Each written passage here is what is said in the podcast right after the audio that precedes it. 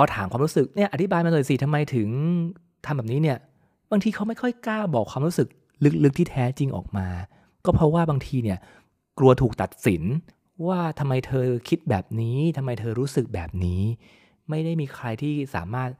รับฟังเขาได้อย่างจริงๆไงครับฉะนั้นเนี่ยถ้าหากว่าแฟนคุณถามไปแล้วบ่ายเบี่ยงตอบไม่ค่อยรู้เรื่อง บางทีเขาก็อาจจะลึกๆ คนเราเขาก็กลัวแหละครับว่าเหตุผลที่แท้จริงอาจจะแฟนเราอาจจะ รับไม่ได้หรือว่าตำหนิหรือว่าตัดสิน ฉะนั้นเรื่องแบบนี้ก็ต้องใช้เวลาครับ คุณต้องให้แฟนคุณนะมั่นใจว่า การแสดงออกความรู้สึกใด ๆ คุณจะไม่ตัดสินเขา นี่คือคีย์สำคัญของการคบกันอีกอย่างหนึงนะครับ ถ้าแฟนคนไหนที่แบบทำอะไรที่มันไม่ถูกใจแล้วตัดสินเลยว่าผิดถูกผิดถูก แบบนี้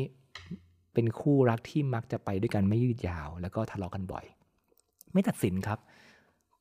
อย่างที่ยกตัวอย่างไปในคลิปหลาย ๆ คลิปว่าคนเราเกิดมาพ่อแม่เดียวกัน เลี้ยงมาเหมือนกัน ยังคิดไม่เหมือนกันเลยครับ นับภาษาอะไรกับคนต่างพ่อต่างแม่ ต่างอายุมาเจอกันล่ะครับ มันมีเรื่องที่ไม่เหมือนกันอยู่แล้วนะครับฉะนั้นคุณต้องให้โอกาสเขาครับว่าเอออะไรที่ทำให้คุณคิดแบบนั้นแหละ เรื่องราวอะไรในวัยเด็ก เรื่องราวประสบการณ์อะไรที่ทำให้คุณเป็นคนแบบนี้คิดแบบนี้หรอ แล้วเราเปิดใจรับฟังครับ เราอย่าเพิ่งตัดสินเขาในเว็บแรกอย่าเพิ่งตัดสินเขาในทีเดียว คุณต้องค่อยๆทำให้เขามั่นใจครับว่าคุณเป็นคนที่ไม่ตัดสินความรู้สึกของเขา